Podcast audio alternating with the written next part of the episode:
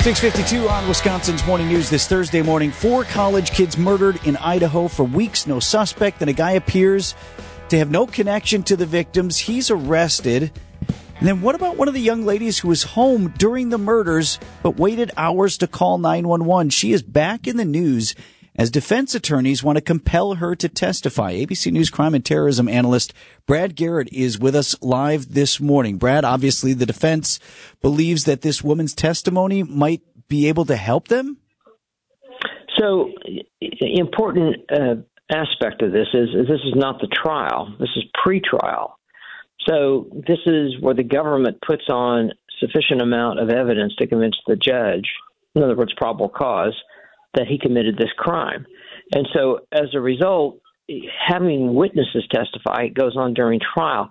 So, most of the attorneys I've talked to are just shocked that a judge would allow in a pretrial hearing to have a victim testify. Now, this may well be the victim that looked looked him in the eye because uh, he walked near or by her as he exited the house after he committed the four brutal murders upstairs, upstairs. And so as a result, um, everyone's scratching their head like, why would you allow this? But apparently, that's the argument. The lawyers, Kohberger's lawyers, argue that she's exculpatory, which means she can prove that he's not guilty. Now, I don't know how that's going to happen.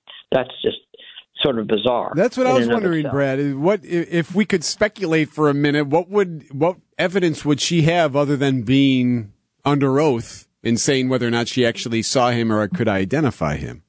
Well, if she is the one of the two surviving victims that that described him, bushy eyebrows, white male, a certain height, um, that you know that generally fits him. Now, if it's lots of lots of people, of course, so she could say that, but I don't know how that helps or hurts them.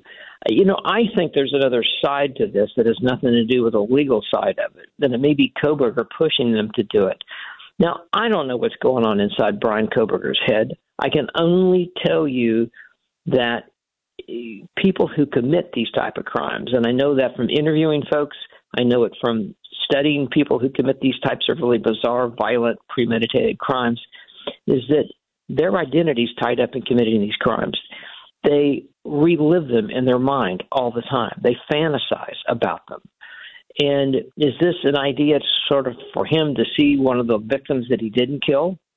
Um, is that sort of so, so, some sort of thrill for him? I don't know. Can he relive some of it if she's in the courtroom with him? I don't know.